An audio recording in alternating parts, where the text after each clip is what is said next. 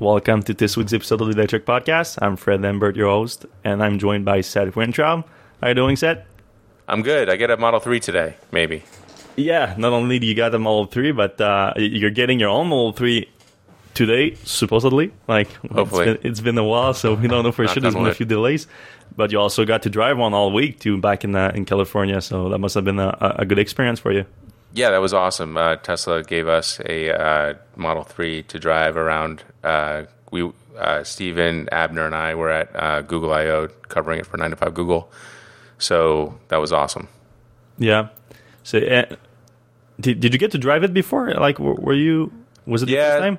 Or, Uh, I, I had driven it once, uh, and I had driven in it at that um, Oh, yeah. unveil- yeah. unveiling event, but not really ever, you know, uh, behind the wheel for a long period of time. So that was pretty cool. Uh, I was very surprised how light and nimble it felt.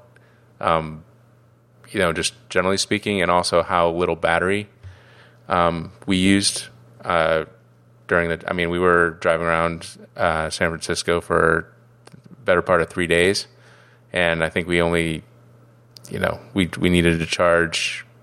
Well, we didn't even need to charge, but we only took off like 100, 100 miles.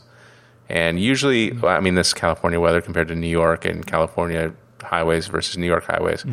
But um, we actually got the exact mileage that Tesla said we were getting versus uh, the Model X in New York, which you know you have to drive very delicately to to get even close to the the expected mileage. So that's a that that makes me excited for for getting this car. Yeah, for sure. It's a much more efficient vehicle when you come coming from a Model X, and Yeah. uh, yeah, you save like a thousand pounds, more, than that, like fifteen hundred pounds maybe. Yeah, I think it's a thousand over the Model S, and then Yeah. another whatever that is over the Model X. Yeah, and so that makes it a much more efficient vehicle. So with even with a smaller battery pack, you get much more range out of it. But yeah, so you're getting your own one later today, and uh, I'm sure gonna talk about it next week uh, with uh, your old delivery experience. Um, but um, I mean, speaking of delivery experience, we, we could we could start talking about the Model Three being delivered today for the first time in Canada. So the Model Three is officially going international now, not just in the U.S. Some Canadian reservation holders that have been waiting for the call for a long time too uh, are getting the car today. So basically, I'm like a Canadian. Yeah, yeah. They, they, they waited just just at the right time, and um, so so yeah. What what we've been speculating mainly about Canadian deliveries is how Tesla is going to handle its rollout strategy based on trying to optimize um, the federal tax credit back in the U.S. But the more it goes, like the it doesn't seem to be that much of a, a part of Tesla's strategy at this point. I mean, we might be mistaken, but like Tesla is still uh, well, they haven't sent out a new new batch of invitation in the US in the past two weeks, so that could be an indicator. If if that trend continues over the next two three weeks, then we, we can start to be more suspicious about that, and we could start to real, see a real slowdown in deliveries uh, for the end of the quarter. But otherwise, like Seth is getting his own today, and it, it looks like there's still plenty plenty of vehicles going to um, delivery centers all over the all over the country. So if there's a slowdown, it's not about the deliveries right now. It's more about uh, turning reservation into orders for the rest of the U.S. So we might see more uh, invites to configure in, the, in Canada though, and we've seen one just uh, a week ago. So I think there there's there's still um, the um, the argument there's still an argument to be made about this optimizing with uh, uh, Canadian deliveries. I think. Yeah, I mean, basically, we're we're looking at another month and a half, or close to a month and a half, I guess. It's it's May 11th today, so they have the rest of May and the rest of June to not deliver their 200,000th car in the U.S. Yeah. Um, as long as they can defer that to January 1st, then uh, they Tesla will have another month of the $7,500 U.S. tax credit before it drops down to 3750. Yeah, and that can be worth millions and millions and millions of dollars if Tesla achieves its 5,000 uh, 5,000 Model 3 per week's production rate, which now looks like they might be uh, pretty serious about hitting the target because uh, we know that Tesla introducing new option on the Model 3 was very dependent on Tesla hitting the uh, the target, And now uh, Elon said today that they're gonna open up the orders for the first new variation of the Model 3. We're talking about the dual motor and the uh, performance version, and probably the uh, white interior too, as we understand. And so, if well, they, they said the opening order, so it doesn't mean that the deliveries will happen in July, but they are aiming for those orders to end up into deliveries in July. So if that's the case, it looks like Elon is pretty confident right now that they're gonna hit the 5,000. Otherwise, they would be creating a lot of delays for the people that are gonna place those order next week at the end of next week. He said because we know that normally Tesla, when they open up an order on the Model 3, they are looking for four to eight weeks uh, for deliveries. I know that's not exactly what happened for you, but uh, no, no. uh, actually, four to six weeks is what I was told. Uh, yeah, for 48 is Canada. Yeah, you're right. So for four to six week, is, that's what they're telling uh, reservation holder in the, in the U.S. when they're transferring their reservation into an actual order and placing that five thousand dollar deposit before they uh, they uh, they take delivery. So yeah, now so now of course lot of speculation about what's going to be the pricing of those vehicles, what's going to be the spec of those vehicles. And so we're gonna have the confirmation next week probably. So we won't go much too, uh, too much in detail. Maybe just a little quick prediction or something like that. But uh, uh, the, I think the most important thing is that if they're gonna finally release those specs and pricing, and uh, we've been asking for those for a while now. So even though they weren't actually taking orders for them, I think they should have released those those information that information a long time ago because it it makes uh, people that are placing order for the, the current version of Model 3 take more more much more educated uh, purchasing decision right? Yeah i mean right now a lot of people are on the fence. Like i know i i was and and I, I know you are about like well you know a couple questions. Like one you know how much extra is the all-wheel drive version going to cost? How you know what what are the specs of that? And then more importantly uh, what are the specs of the performance version and cost of the performance version. So if if the performance version is absurd, you know, if they if it costs ten or twenty thousand dollars more, I don't think a lot of people are going to take that jump because the all-wheel drive version has to be faster than the two-wheel drive version. And the two-wheel drive version, you know, they're getting 4.6 zero to 60s, even though Tesla says it's over five seconds. So, like, it's got to be you know the some there's got you know, the all wheel drive's got to be less than 4.6 seconds. So you're already talking about a really fast car, and then it has to be in practice, but they might advertise it differently. That's the other thing too. So we're That's gonna true. we're gonna take those specs next week next week with with a grain of salt because. I mean, what can they announce? Like, if they announce like four seconds or something like that, then it, you're getting pretty close to like a Model S, and, and we know that they don't want to try to cannibalize the sales of the Model S with the Model 3 too much. So this it's, it's really going to be weird, I think. Uh, but yeah, the other thing, of course, like so, in my case, I, I knew for a fact I was gonna wait for the all-wheel drive no matter what. So that uh, when I got my invite to configure, there wasn't too big of a difference. But now it's more about now that I know that the performance version is going probably the same time as the all-wheel drive, now I'm taking a, I have a decision to make between the performance version and the all-wheel drive. And yeah, so the big question is how much more expensive the performance version will be over the all-wheel drive. Uh, I think most most people assume that the all-wheel drive is going to be uh, less than five thousand dollars on an option, since it's it was five thousand for the Model S back when all-wheel drive wasn't standard on Model S. Now now it is. You, you cannot buy one without uh, a dual motor all-wheel drive. So it has to be five thousand or less. I think that's that's a safe assumption. I agree. I, I predict probably around four thousand dollars gonna make sense. Maybe even a, a little less. But I, I, think Tesla, of course, is trying to optimize the, the gross margin on Model Three. Uh, we know that they are losing money on it right now, and they want to turn a profit in Q3 and Q4. So I think like the option might be expensive. So uh, even though I think a three thousand dollars might make more sense for uh, a dual motor Model Three, I wouldn't be surprised if it's closer to 4,000. So for me in Canada, that's not, that's closer to 5,000. So it's, it's starting to add up. Then the performance version, I mean, performance version is anybody's guess, I think, at this point. If, and normally the, the other interesting too is that normally Tesla, the way that they sell a performance version vehicle, if uh, we uh, go back historically with the Model S and X, they bundle up all the option on it. So you, you, you're sort of forced to take a bunch of option with the, uh, so, for example, uh, the of course the the option on the Model Three right now already pretty much bundled up, so it's it's it, it, it could end up just the same thing. But the pre, right now the premium interior package on the Model Three it's probably going to be standard on on on, uh, on the performance version too. Probably on the all-wheel drive too, unless well, they're going to be the white interior that's probably going to be offered at the same time too. But I think the white interior is going to be part of uh, the premium package, right? It's not. Yeah, I think. Well, what if they made the white a performance only option? That would be kind of. Yeah, well, that would be a good way to sell it. Actually, to mm-hmm. sell the performance version and make again with the focus on the gross margin that uh, that would make sense.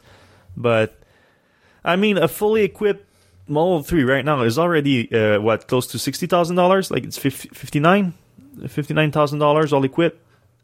Uh, yeah. So. I mean, re- if remove, you include wheels, we're, we're assuming new wheels are going to come with the performance. And, and with the autopilot right? I'm talking to. So uh, forget yeah. the autopilot because it doesn't really plays into the performance of the car. So $50,000 is a, like a fully equipped uh, Model 3 without autopilot so how much more can you go and get close to Model S? I mean, 10,000 10,000 would make sense, I think. And what do you put in a performance Model 3 too? Like normally it's just we're just talking about a more powerful uh, rear-wheel drive motor. yeah, and so we know that it's not going to be uh, air suspension. Yeah, right, right. That's a good point too. We forgot to mention about that, but when Elon on Twitter confirmed that dual motor and performance are coming in July. Well, they already, you already said that. It's not going to. You said that they're going to open up the order for it uh, next week for deliveries in July or production in July. He's also said that air suspension is going to only come next year. So normally, um, Tesla package the air suspension with the performance version. So performance version and suspension air suspension came together won't be the case for the Model 3 or the Performance Model 3 or at least the the Performance Model 3 for the first year. That's what it sounds like. Um, I don't think most people will be mad about that. Like, uh, well, you, you, said you had a, a, weird experience with the with the suspension on Model 3 uh, this week. oh yeah, so um, I'll just really really quickly. Um, it's a newer one, so th- there has been an update to the uh, Model 3 suspension. Um, but I, you know, this is a newer VIN, um, and driving it on a dirt road uh, that's you know near the Shoreline Amphitheater parking lot, um, you would get like these when when you hit the bumps. The the it reminded me of when I had a car back in college that had like really bad struts and stu- uh, shocks, and it, it, made like knocking noises when the when the uh, when you'd hit the bumps, and it wasn't like the the bump; it was actually like the suspension so I don't know if that was just a bad unit or or what, but um, you know, like I hope the one I get doesn't have that same uh, issue. Yeah, uh, but also uh, coil suspension are often preferred by people that like like performance handling and uh, and this type of driving. So we're gonna see, but at the same time, we're already seeing aftermarket modification for the suspension of the Model 3 becoming popular with uh, uh, performance handling uh, aficionados. So uh, I wouldn't be surprised that uh, uh, some of the aftermarket Tesla tuners, like the Unplugged Performance and the T Sportline of the world, start to get on that trend a little bit. yeah, just just in case you're a SpaceX fan, we're watching the launch of the today's thing go and there it goes. Uh, just a brief interlude here. Yeah, it looks for, like for the cleared, live people. Clear the tower and everything. Take off. There's still going to be a few a few steps in the, in the way, but uh, normally when they clear the tower, you're, you're, it's already pretty good. But uh, we we wouldn't be angry with you if you want to finish it uh, before coming back to the Electrek podcast. But uh, we we need to focus on uh, on our article this week. Yeah.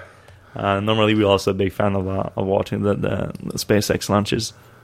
Yeah, if if I'm not responsive, it's because I'm just watching that off, off on the side. But anyway, so let's get back to Tesla. Model yeah, 3. well, I mean, we pretty much covered like like we said with uh, the performance version and the dual motor we're gonna probably talk about it all, uh, next week anyway when they release the specs and we're gonna have much better information but we, we, we know uh, we, i don't think there's gonna be any big surprises in terms of pricing so probably like 4000 maybe 10 10000 to 15000 for the performance version uh, which is going to be a gross margin grabber. I mean, it's not. It's sort of bigger real motors. Maybe there's going to be a few different modification thing, but I, I would be surprised if there's anything significant. But in terms of specs, if we're talking, it's going to the focus is going to be an acceleration, like all of Tesla's performance vehicle. Um, I think the all-wheel drive is going to be advertised in the four seconds, but I wouldn't be surprised if the actual performance is closer to three seconds and like the highest three, the high three seconds, something like that. And Any chance that they get near the Model S top speed of two point? What is it? Two point three right now. The top speed, the top speed is the one fifty five. Uh, is it one? No, no. I mean the the zero to sixty. Uh, uh, okay, the, the, the zero to sixty, yeah, the the performance version. Like I was talking with just all wheel drive. All wheel drive, I'm saying like four seconds advertise in the four second okay. advertise, in probably in the three seconds in practice. But for the performance version, uh, I think it's going to be advertised in the in the three seconds. Uh, but like maybe could get close to the two two seconds. Like probably not two point four. Like uh, like you can actually get the Model S P100D with ludicrous uh, ludicrous mode activated, but. Uh, certainly possible. I mean, the car won't be more than like 38, 3900 pounds. Like, you won't, it won't be more than that. Like, I won't be surprised if it's into more than that and it's still gonna pack like uh, probably over four five hundred horsepower. Um, yeah, kilowatts. So pretty much same thing. Right? So yeah, I won't be surprised if uh, if it get close to that. It's gonna be a lot yeah. more fun to to handle too than the Model S. I mean, it, it, just it feels so much lighter. I mean, it's gonna be a fun car to take to to cross even and stuff like that. That's for sure.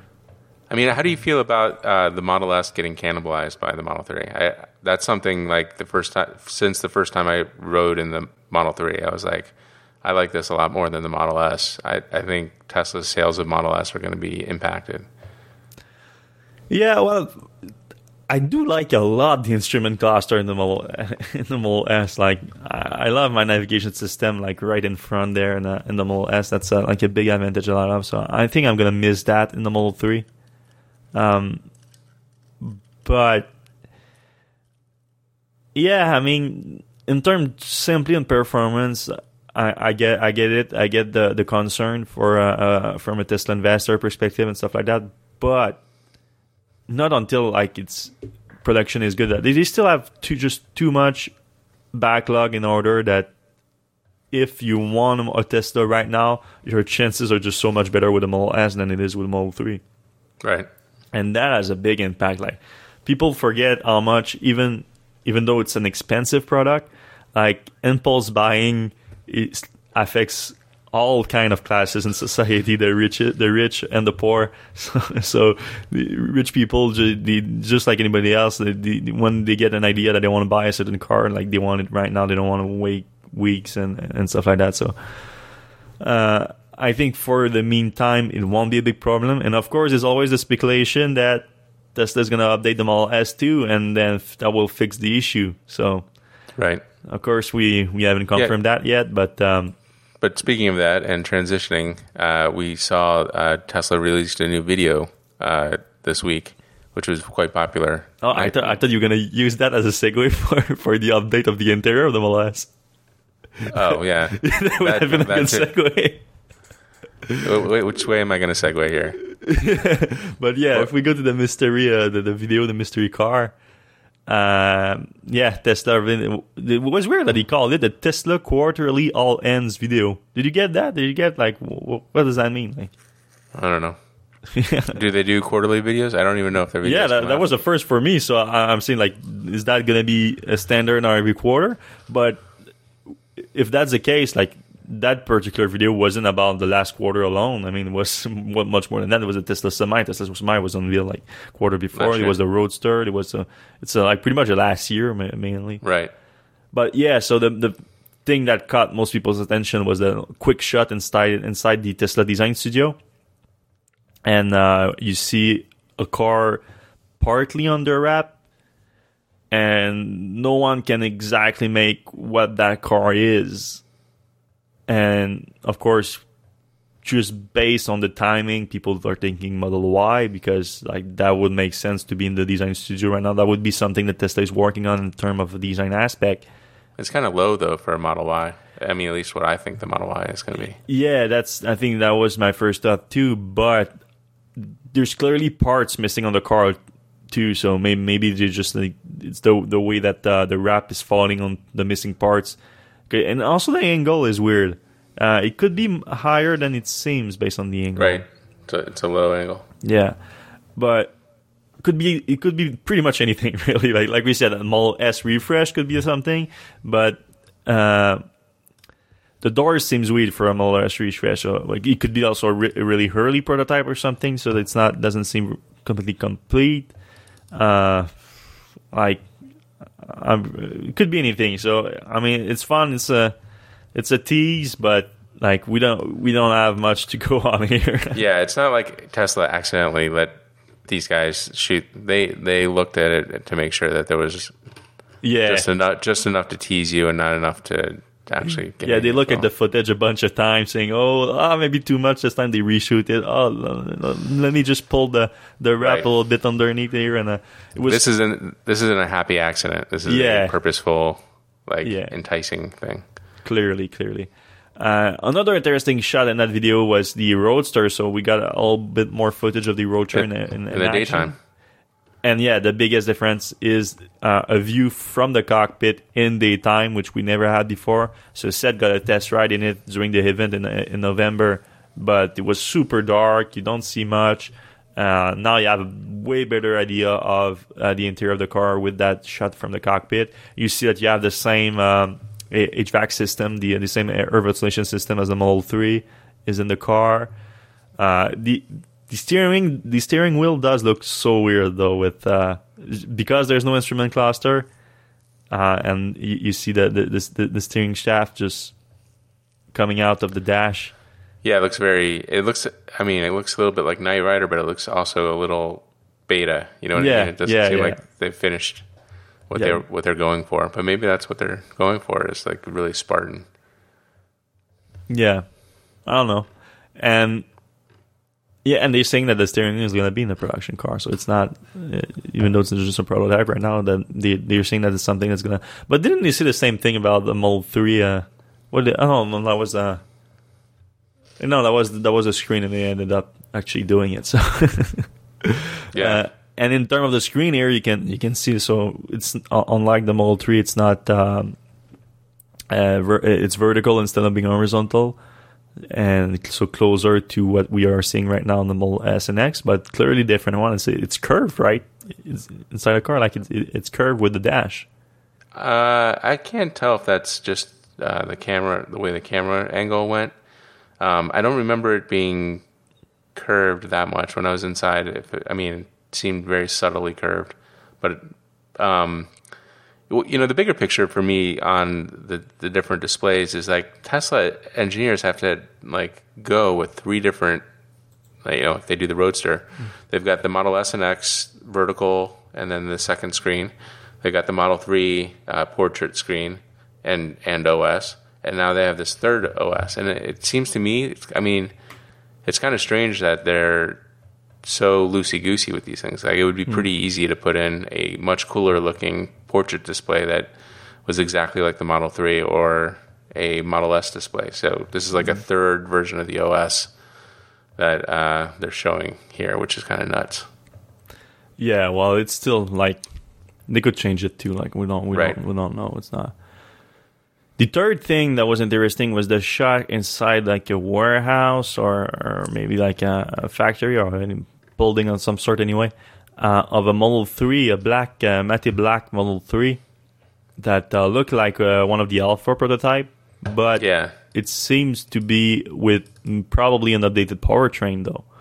Uh, they they made the shot in one way to focus on on the wheel, and you see the red caliper, which is a signature of a, of a Tesla's performance vehicles, and uh, also the shot of the front wheels. So maybe indicating like it's a it's a front drive motor. So Right, and and you know, would will matte be one of the options for the performance vehicles, like an exclusive paint job for that would be Yes. worth some money right there. you know? Yeah, I, I think that would make sense. I think they, they should do something like that, but it could also just be the fact that they have uh, they, they use the alpha prototype and just updated the powertrain with with, with, with something that uh, either a dual motor or a performance one, most likely a performance one because of the again of, of the calipers.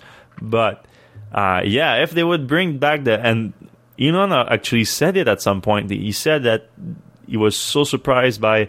Um, uh, the uh, reception of the Black Matic prototype when they unveiled the alpha uh, version of the car that he was going to bring it to production, which he didn't do uh, with the first production run for, for, for the long range battery pack Model 3. Uh, so maybe he he's still not he's coming back to, to that prom, original promise and uh, uh, going with the performance version only. Of course, it's it's it's a nightmare to clean and it's uh it's it's, it's tough to keep clean, but uh, And you don't have kids and pets. yeah, well, the exterior of the car. It's not Yeah. it's not that big of a deal, but yeah, I mean, it looks it looks just so cool with the tinted windows too. But Yeah. Uh, I mean, something to keep in mind. Anyway, uh, you can go check the video on Tesla's YouTube. It's it's just it, it, worth it, it's worth the, the two minutes uh, to watch. Yeah, it's it's a good like get hyped about. T- you know, I, I get it that it's like an internal video as much as an external video. Mm-hmm. It's like, hey, get hyped about what we're doing. We're doing, you know, energy storage. We're doing solar. We're doing crazy cars, and here's the reactions of people, and everybody loves us, and and Yeah. we're awesome. yeah. At the end with the with the woman testing the the roadster and going only, and they cut the video at the end. Right. I, I wish they would good. put me in there. I'm surprised uh, my my uh, Uh, no, everybody got mad at your at your reaction in that video. That's what I was gonna they, say. They I said that like- you looked so unimpressed by it, you, well, I was trying not to like scream like I did yeah, last time. curse or anything like that. Well, Right. I, I mean, just the the P100. Yeah, I, I didn't get a test ride in the Roadster, but I, I don't have a reaction. At least not a reaction during the acceleration because you're just completely stuck. So I have to imagine that with 1.9 seconds, it's- it's even worse than that. So. Yeah, you're just basically trying not to like pass out. Yeah, and I have the same thing in roller coaster. Like people, it's it's good to scream when you're on roller coasters and like that. And I, I have the complete reverse reaction where I just go completely silent and just Try to deal. yeah try to deal with the G force. Uh, but yeah, that was that was a cool um, a cool video to come out this week. Uh, but yeah, the other thing that we were gonna talk about before going to that video was the uh, slight Model S and X interior update. So we got that tip this week that Tesla updated the um, the interior uh, with somewhat minor updates. Really, we're talking about all the um, interior trims are being updated to uh, a, a graphite finish, a darker graphite finish than they were before. So it's it's going a bit more darker, a little bit more graphite looking. Uh, That's a good the- look. I like. I think it's a good look, especially for summer. Uh, I I would like if that was a Model Three option. I would definitely take it. Yeah, well, darker is also look normally a little bit more minimalist and a little more, more rich, a bit more um, luxurious, maybe. And that's of course something that the com- a complaint that has come back a lot about the Model S interior over the years, especially for people coming from other luxury vehicles. Yep. Uh, the other thing is a new bundle, um, uh, a new interior bundle. So, uh, if you don't know, uh, last year Tesla ended up bundling all the interior options. So instead of yourself choosing the trim, choosing the headliner, choosing the seats, uh, I mean the materials for each of those, um, each of those components of the interior. Instead, they bundle it up together in different options that they themselves curate. So it's allow them to to streamline the production process, but also the the option itself. So sometimes people just ch- choose stupid things that don't look good, and Tesla doesn't want that out there. So now they just they they, they have only uh, combinations of, of interior materials that they like themselves. And the new ones is uh is called the, the cream premium. Well, it, there, there was already a cream premium, meaning that the cream leather or fake leather or whatever you want to call it. Um, but now the finish with them is uh, is with uh, Hulk finish on the on the dashboard and on the center console and uh, uh, on, on, no, there's nothing on the door. Uh, no, it's mainly, the dash in the center console. It's a, a lighter oak instead of a, a oak with a, a dark finish that it was there before. So no, nothing massive, nothing really impressive, but uh, a slight little update that uh, we wanted to let you know, guys. I'm moving on. Uh,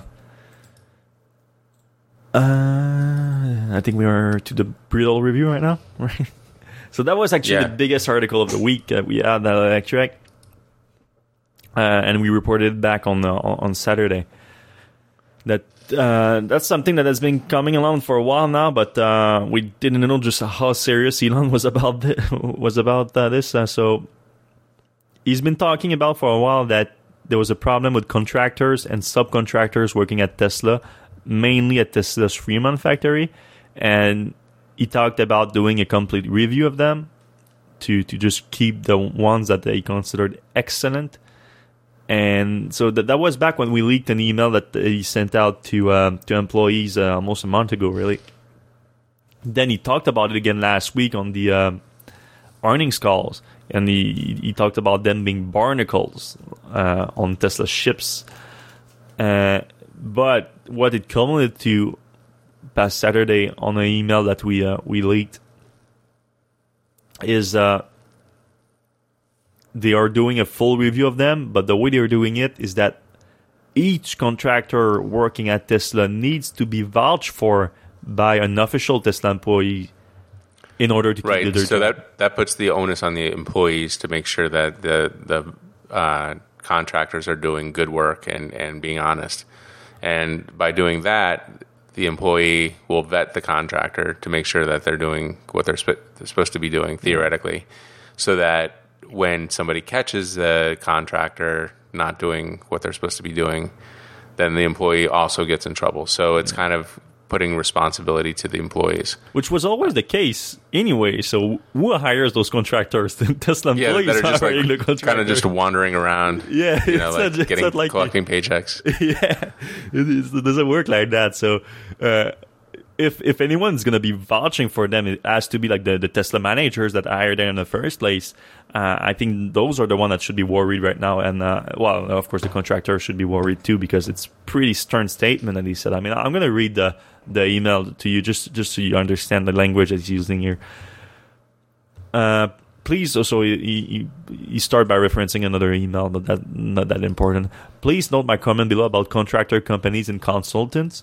I extended the performance evaluation deadline to provide more opportunity to demonstrate excellence but now the time is up. Please send a note to hr before monday justifying the excellence necessity and trustworthiness by individual not just the contractor company as a whole of every non Tesla person who has a badge access to our buildings or network access to our system.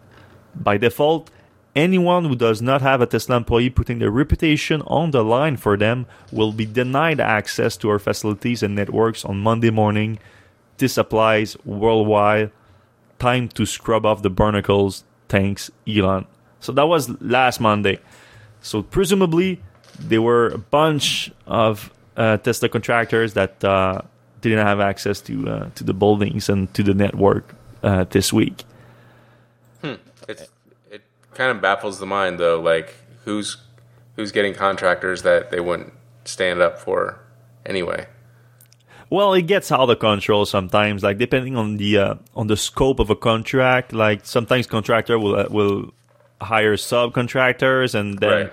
So it's it becomes a, a sort of a, of a game of just all the little work you can do and still get that paycheck.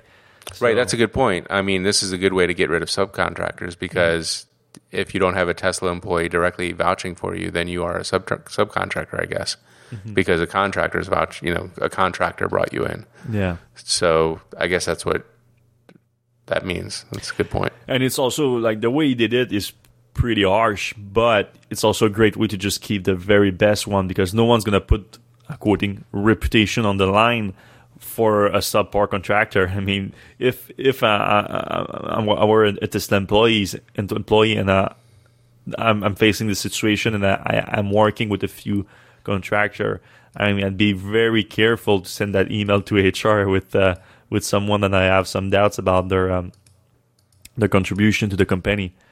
But yeah, so that was worldwide. So the focus was people were taking Fremont, especially with the the Model Three, and uh, we, we know that Tesla at, times employed hundreds of uh, of uh, contractors at Fremont, so temporary employees that are part of an agency that Tesla is bringing in to uh, uh, to get more workers in the factory to to try to ramp up the Model 3 production.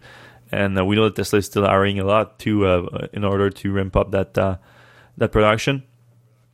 So it could be a significant number of people, and also it worked with the fact that again Tesla was working f- to increase uh, the the margin on the Model 3, which was still negative uh, during the last quarter, and of course when you cut jobs, you, you cut costs, and if you cut costs, then you, you, can achieve a higher margin if you can still maintain your production rate uh, with those fewer uh, hands uh, at work in Fremont and elsewhere. Apparently, too, it wasn't just free. It wasn't just Fremont. Um, well, speaking of Elon, too, uh, he, he, did a, a quite a, a, big purchase of stock this week. Well, not that not big. Really huge, but yeah, not Elon money, but yeah, relative to his current stake, it's not huge, but it's still a ten million dollar stock buy in one day uh, that he did uh, this week. But the most interesting thing is that he did it right after uh, calling out the the shorts, uh, people that are, are, trying to bet against Tesla stock, and um, so there's a, a lot of different ways to look at it. Uh, of course, the shorts decide as a way for Elon to initiate that short squeeze that he's himself uh, predicting. So trying to make it a, a self fulfilling prophecy, if you will. Uh, of course, with the $10 million buy, it's not that big of a direct impact. There's, of course, the, the indirect impact of him investing in the stock right now could influence other people to put more money in it. But I mean, Elon already is so has so much interest into Tesla stock that him adding 10 million to that interest, I mean, it's not it doesn't have that big of an impact. Like it's, it's not. It's really not. It's symbolic, and I think. Yeah. Um, I think you know he wanted the uh, the Securities and Exchange form to go public, and I think it was a sign to the yeah you know the the shareholders and the shorts alike that he you know he thinks it's a buying opportunity. Yeah, that's that's mostly it. The other thing that I thought was interesting from it is also the fact that due to uh, insider trading rules, uh, it might indicate that there is not going to be any big uh, non-public information to come out in the near future. Otherwise, it, it, could be seen as an issue in terms of insider trading rules. Though it's not like there's there's some room um, to play with those rules it mostly have to do with selling. If you sell stock right before bad news come out, and you can prove that he knew the bad news, that looks the worst. If you're buying into uh, something and he, and he, doesn't sell right after, for example, there's a big news that come out, it, normally you, they don't come down on you for it. So it's not a complete indicator that nothing big is going to come out that has been unannounced yet. Uh, and anyway, I mean Elon pretty much pre-announced anything, so there's an announcement about an announcement coming. So if he hasn't pre-announced anything, there's nothing that's gonna come out uh, next week. It's not like Tesla's gonna surprise us with the Model Y next week. But I think Tesla is gonna say something about that um, gigawatt project or something. He said a few months, so it might not be like that soon. I don't think it'd right. be an issue if it, if it's a few months from now like the the thing next week is gonna be the Model Three, like the new version. That I mean, it sounds like they're just gonna open the order and uh, we're gonna open. Uh, you go to your Tesla account, you open your design studio, and you, you get the specs there. It doesn't even sound like it's gonna be a, a big announcement from it. like uh, normally, which is weird, right? Like, yeah, it seems like that would be worth having at least a small event, like an analyst call or something. Yeah, the dual motor event was huge. Right, I know, I know, it's not that big because there's already a dual motor car for Tesla, so it's just bringing that to Model Three. But it's still like a big update to Model Three. Like it's just two new version of it, two more powerful version of it, all-wheel drive version of it. So maybe not an event, but if like probably like some press material or something like that that we can work with. But I don't know. We'll see. We didn't we didn't check in with Tesla about that yet. He just was just announcing today. Oh yeah, for what it's worth, I when I was in uh, at the headquarters I asked if I could check out the all-wheel drive version, and they told me no. So.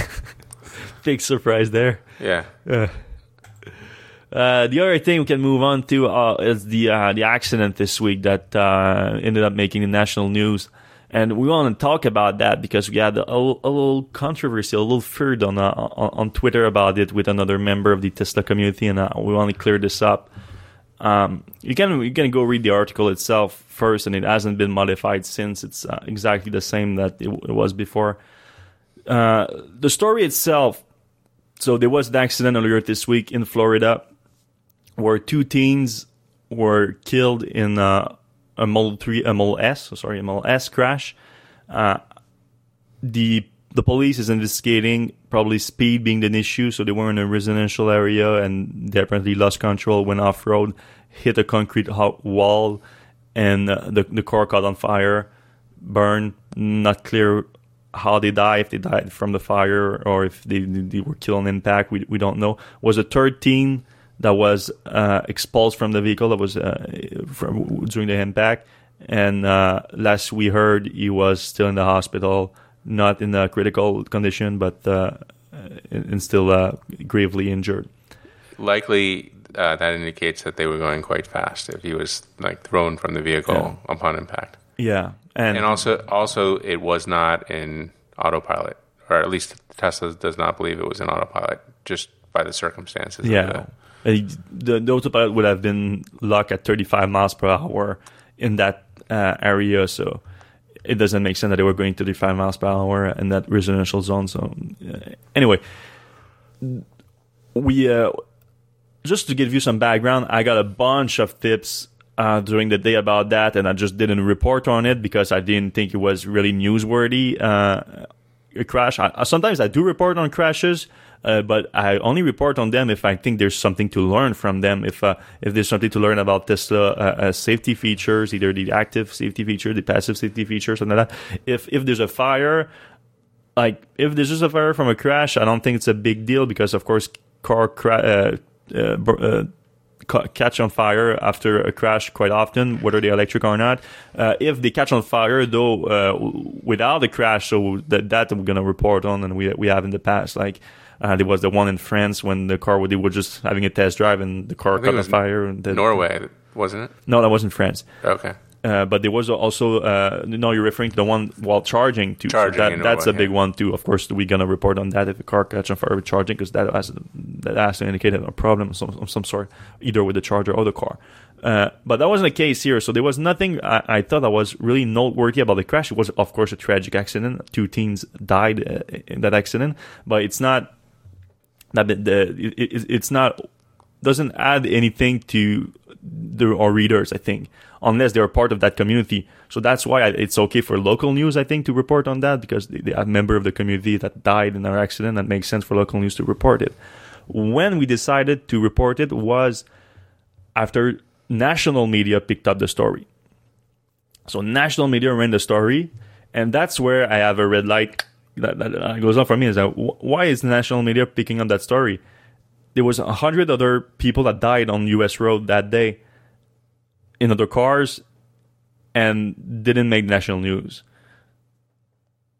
It's not local news, so that doesn't make sense in terms of a community based basis. So, so that has to be another reason why they pick up that story. And of course, that reason we know is because it's Tesla and Tesla gets clicks and media works on clicks. So they run with a story and then they link it to the autopilot uh, accidents and, and, and things like that. So that's when we decided to run the story, and we ran the story with the lead. Well, the, the headline itself is uh, tragic fatal crash in Tesla Model S goes national because Tesla, meaning like because of the name Tesla. And uh, we we uh, so we of course explain just that the you, you guys know uh, Electrek work or article format work. We, we we start with the facts and then we go with Electrek's take and Electrek's take explains our view on the situation. And of course our view is that it doesn't make sense for the national news to pick this up because there was hundred uh, hundreds of other car fires that day. There was a hundred on average base there's a hundred people that dies on US road uh, per per day. So the only reason that why that was picked up is because it's a involving a Tesla vehicle and it gives a false perspective, of course, that there's a problem with, with Tesla's cars because uh, it gets picked up in the national news as if there's something else that is important about the accident other than two people dying. Uh, which uh, again, uh, like I said, it makes sense with the local media because they're a member of the community. Anyway, we we tried to give our perspective into in, into that accident because of it, on the fact that it ended up on national news, and uh, uh, a member of uh, the Tesla community known as um, Uh, we shouldn't name names. no, we don't name names. I mean, he, he did it publicly, so I, I don't I don't feel bad about naming his name. I, I, I don't think we should. Okay. Anyway, you, you, you guys, uh, if you've seen it, you, you know about it. But he uh, he's a prominent member of the Tesla community. Uh, he has his own podcast about Tesla and everything. Um, he he called us an hypocrite for making that post and link up link uh, compared us directly to the same people that we are we were cr- cri- criticizing, meaning the mainstream media. And I mean, I think there's a big issue with that, starting with the fact that what the mainstream media did and what we did is is not comparable and thing. I mean, the only thing that is comparable is that we, of course, we're both getting clicks from it, but that's not the point of it. Of that, that's just like a consequences of a, of making a valuable post. Uh, in our case, but what the mainstream media did, it, they they didn't point out the fact that the there wasn't any value in the post going national because of uh, other than having Tesla in the name especially because, like we said, the only reason they're doing it is is because Tesla is, is getting clicks. So just the fact that you point that out change everything. Is because you're saying that we are explaining why this post is going national. National news is not is not explaining why they're posting it. the way they, they're explaining it is that, of course, it's a Tesla vehicle and they link it again to the autopilot accident and stuff like that. Right, and they don't say it directly. They say like, "Oh, you know, it's not like there was an autopilot accident a couple weeks ago, and Yeah. there was this car fire a couple weeks ago, and they don't say that you know this one's like that, but they're, They can't. They Yeah. right, they can't. So they just say, oh, a few weeks ago that happens, and of course, Right, and then the people put that together in their head as they're reading that, like, oh, these Teslas are unreliable and they catch on fire and they explode and kill people. Yeah. So anyway, well, what, what pissed me off about that, and I, I know a few people to reach out to me after that uh, that Twitter thread and everything, uh, is that is that that person kept emphasizing to his following that there was no value in the post, which I think is just plainly wrong, and we know that just from the reception that they had from the post, and I, I got plenty of messages of people actually reaching out to those media and to those reporters saying that uh, it, it wasn't right the way they reported about it, and um, also a bunch of people showed that uh, our post was showing up right? If you were looking for tesla and we're searching for tesla uh, the first thing that you get was the, the a bunch of posts about the crash and so people will, will click on those posts and just read read about tesla that way in, in a very bad light that didn't make sense again but our post was showing up right next to it so if someone click on our post instead of, of their post and they get instead the perspective of explaining why all those posts you're saying right now about tesla's crash are happening which is again because of uh, of uh, the national news uh, capitalizing on the on the Tesla crash. You you cannot say that that's the same thing. It's completely different. Like the, end result of someone that read our post and read their post is completely different. You you cannot argue against that. If you read our article and you read their article, you, you, you don't you don't come out the, the, the, the, with the same thinking about what happened. So anyway, that that pissed me off. So I'm I'm sorry for the little rant here, but. Uh, I had to say it, even though Seth is making me not say the name of the person. Yeah, so I mean, I just like I for, well, a couple things. One, like I think, um, you know, like we we we appreciate the Tesla community. We appreciate the feedback um, from everybody. Um, I, you know, in this case, I personally don't think the person read the article. They just kind of made an assumption based on the the title and the lead, um, and didn't really think it through. Um, I'm totally on your side on it. Uh, I just think that uh, you know I, I I like to see like debate rather than you know it seemed like that person was a little bit quick to uh, judge and you know Yeah, like, que- if- and question our motives.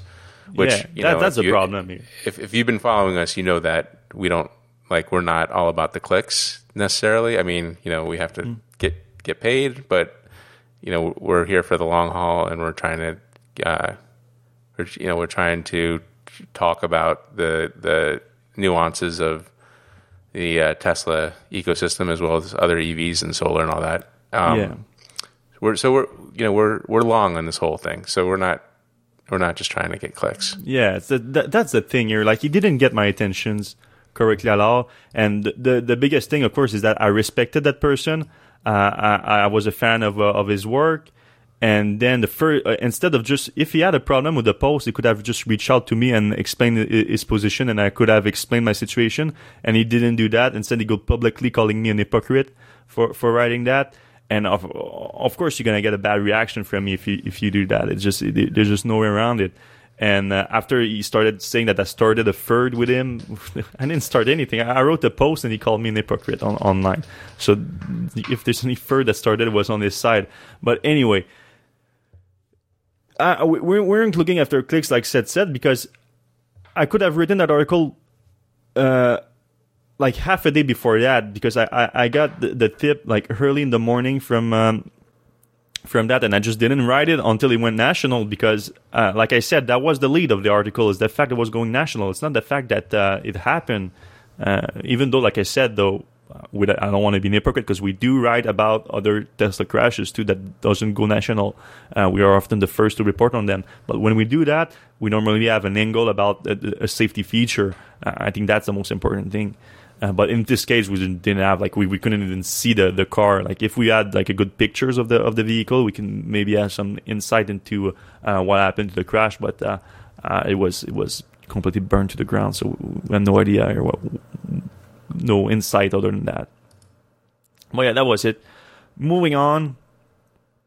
Uh, Chevy Bolt EV 2019. Do, uh, did I get anyone excited yet? Do, do anyone get excited by big, big, big changes afoot? They're no longer going to be electric blue, but there's going to be green mist, which which uh, if, hideous. it looks like an, a faded mint is what I would call it. I've never uh, seen a, a, a Volt. So the, the color is available in the Volt. Have you ever seen a Volt with that color? No. No one is honest, buying I don't think I don't think you would ever like. I don't think anybody would pick that on purpose. Yeah. So why are they adding? Uh, why are they adding into the Bolt EV? I don't know. Uh, they have I, to have those statistics, right? I don't know. Uh, but yeah, so the 2019 Bolt, we got uh, the uh, dealer documentation for the version coming uh, later this year, and no powertrain update, no major spec update, but you have three... which is fine. I think the powertrain is great. Yeah, uh, it's already. Good. I think I think you throw a couple seats in there that like maybe are high end, and yeah. you eliminate like half the problems. Maybe some better tires, uh, less, you know, or less, a better better tire option at least. Less plastic in the interior, maybe like yeah, yeah like an, what they should do is have like a a Buick or Cadillac version of that thing. Um, like they the did with the Volt in the Cadillac ELR. That that uh, went well. that went uh, yeah, that's that's not going to go over well. Just too expensive, really. But yeah, um, other than that, like there's this new smartphone entry system. Uh, we already saw that with the the Maven car sharing system that uh, is utilizing a lot of uh, of Bolt EV in their fleet. But now it seems like they are making that uh, an available option for just regular buyers, which sounds a lot like uh, maybe they're gonna open up the Maven system. That, that's just speculation at this point, and that's not from the, the uh, documentation anymore. But it's a possibility that they could let people include their car in the Maven system, like uh, if you're a private car owner. A, a, lot like the Tesla network, like Elon Musk has been talking about having both vehicles part of the fleet that are uh, owned by Tesla and Tesla owners be, be, being able to lend their vehicle to the Tesla network. Um, but of course, that's just linked to the uh, self-driving thing and everything. So Maven is not about self-driving; it's just about car sharing in general. So maybe that's a possibility, uh, or they could just be uh, using the smartphone entry for, for, for people wanting wanting to use a smartphone as the key. But the difference is that in the actual documentation, they are call, they are putting that feature under uh, sort of a car sharing category. So that's why we, we, we were speculating on that. But uh, no, that's pretty much it for the uh, Chevy Volt, Chevy Bolt 2019. No pricing information, so there might be a pricing update to uh, later this year. Uh, we're gonna have to see what. Uh, I'm gonna wait for that. Finally, uh, there was a big survey. That's an annual survey from Triple AAA that comes out every year, and they they polled their um, their members and uh, they do a yearly pose uh, survey on uh, the interest for electric vehicles from their members, and they publish uh, this year's result, and the big number is twenty percent. So twenty percent of the people polled in that survey say that they are uh, they want an electric vehicle for their next car purchase. Yeah, so for me, that's a couple things. Uh, you know, the the um, the, the polling people. So I'm assuming those are AAA members, uh, which I think tend toward the older, uh, you know, traditional folks, perhaps not maybe city dwellers or uh, young folks who I think are more likely to embrace electric vehicles. So 20% seems low to me. They they did break down though with the generations uh, the number. Yeah, but I, I just feel like if you're a AAA member, then you're automatically in this. You know, it's like if you have a landline phone, right? If you have a landline phone still, then you're, you know, likely a little bit older or you just haven't gotten rid of it yet or whatever. I think if you look at the numbers of people who have landline phones, they're probably just a little bit demographically older and more traditional. But Yeah. so that's that's A. B twenty percent. Like I was like, yeah, that's kind of. I mean, initially I thought, you know, it's over fifty percent. I mean, I guess I hang out with EV buyers more often, but um, I I think that's people who actually intend to buy a car. Twenty percent are going to buy an EV next or plan to buy an EV next. Which, when you think about it, we're now at like one percent. So that seems like a pretty big jump if you think about it that way. And if Yeah, you think there's about a it, of- AAA members, that's even bigger jump. Yeah, there's another way to look at it. Like when when I saw it, I thought ah, to me it sounds like a failure. Like if a majority of people still don't see uh, electric vehicles as a, as a possibility for their next car, car purchase, I think we sh- we still have an awareness issue. We still have a lot, a lot of wo- work to do to uh, uh, make people understand that EVs are a real possibility for your next car purchase. But uh, a lot of people reach out to me saying that they thought that was great. Of course, if you look like twenty percent, the way this because it depends on how you frame it. Of course, there's twenty percent, but the way that uh, AAA framed it was uh, fifty million Americans. So of course, if you think about fifty million Americans and you think about the the number of EVs that are being sold per year nowadays, uh, it looks like a giant jump. Um, but it's it's not maybe the ideal way to look at it. I think. Uh, the other way to look at it is the difference between last year's survey. So last year's survey was 15%. So it went from 15% to 20%, which is a 25% jump. It's huge. It's huge. I mean, it's it's five percent of the American public yeah. now. You know, in a year that's right. that changed their mind about about EVs. So that's more encouraging, I think. Uh, but then you look at the reasons why they don't uh, want the people that don't want an EV for their next car. The reason why, like so, unsurprisingly, we're talking about charging. We're talking about range anxiety, and mm, especially so a lot of EV owners listen to that podcast, and uh, we we know that it's not that big of a concern for most people, really. like, uh, especially like they, they're talking about range anxiety. They're talking about literally like being on the road and not having enough range and being stuck on the road. That's a weird concern to me because you have the same thing with it's pretty much the same thing as uh, not having enough gas and uh, being being stranded because you don't have enough gas. Of course, there's the the idea that you can actually like go go get some gas, walk a, a few miles to a gas station and come back and everything. But I mean, that's just a big hassle anyway. Um, so if you you you're going you, you're planning a trip and you're going on a trip, minimal planning and you're not gonna run out of range. It's like almost impossible. Like you really be need to be trying to. If of course you're just going on the road and just like going oh whatever the road takes me, then of course that's a concern because you, you just you, you could end up just driving more than uh, uh and being too far away from a charging station. But who does that these days? Like I, I haven't heard about that much. And the the biggest the, the best example is is AAA itself. So AAA uh, last year they they launched. Uh, a fleet of trucks. So they they have their trucks to have people that are stranded on, on the side of the road, the roadside assistance uh, uh, kind of uh, of service, and they added EV charging to those trucks. And even though they did have uh, a few uh, requests, they acknowledge that they didn't have as many as they thought they would, and they get half a million uh, assistance requests for people running out of gas. So it's not like it's a new issue uh, running out of uh, of energy. It's uh, it's completely normal. It, more about the driver than anything else. It's more about the driver than the car, I think.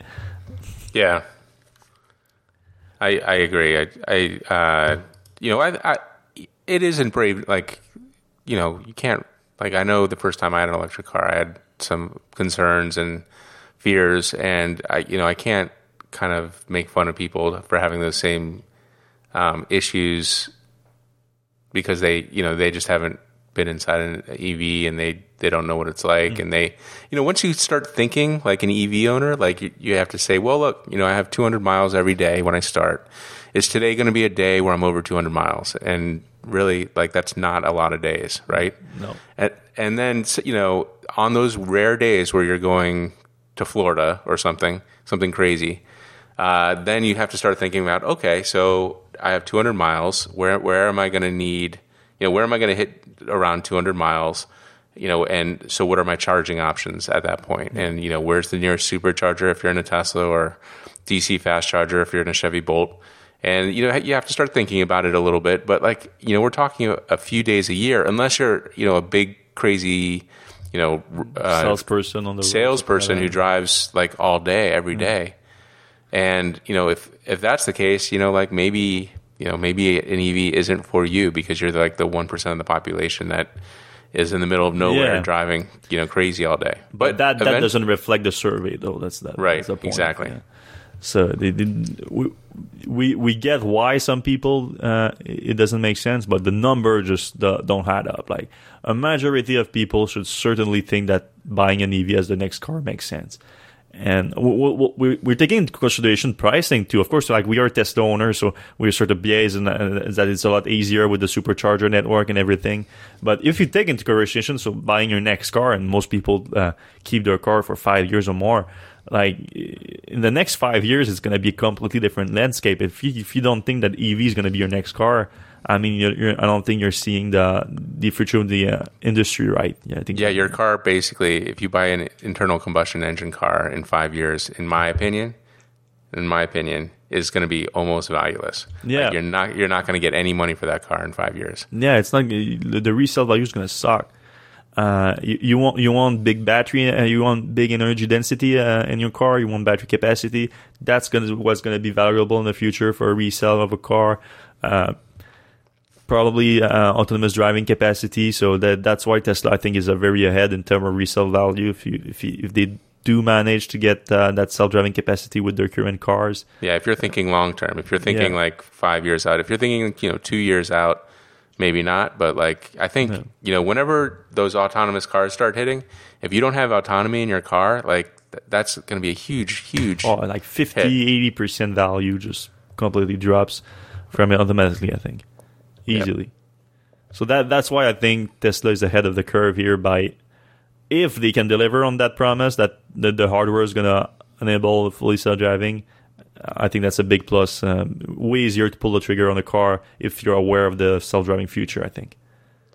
Yeah, and uh, I think we should end it on that, right? Yeah, pretty much. We we did a good hour last time with uh, with our, our, new friend Gali. We went a little over and. Uh, I know we said that Gali is going to uh, be riding uh, on Electrek to look for his byline. It hasn't happened yet, but uh, he, he, promised us he's going to have some content for us soon, so keep an eye out for that. Uh, we want to thank everyone for listening uh, live on YouTube or in your podcast app. We appreciate it if you can give us uh, feedback on the comments or a, a, review on iTunes and your other podcast app. we appreciate it a lot. A big thanks to our Patreon supporters too. We're Now close to 250, I think. Uh, we had a, a, a few more um, the past week and past month. That makes a big difference for us, uh, and we're gonna be coming close to uh, our, our six month now. We said for those that gave an, enough for the, the, the, first six months, we're gonna send out our, our April soon. So the the Oh, I, I, had my oh, I had my I had my hoodie on. Know, I wanted to show it, but uh, we have the OD and we have the um, the T-shirt. So we, after the six months, we're going to switch to uh, other rewards for for a Patreon that keep supporting us after that, so that uh, you, you still get something special from uh, from being a, an excellent supporter for us.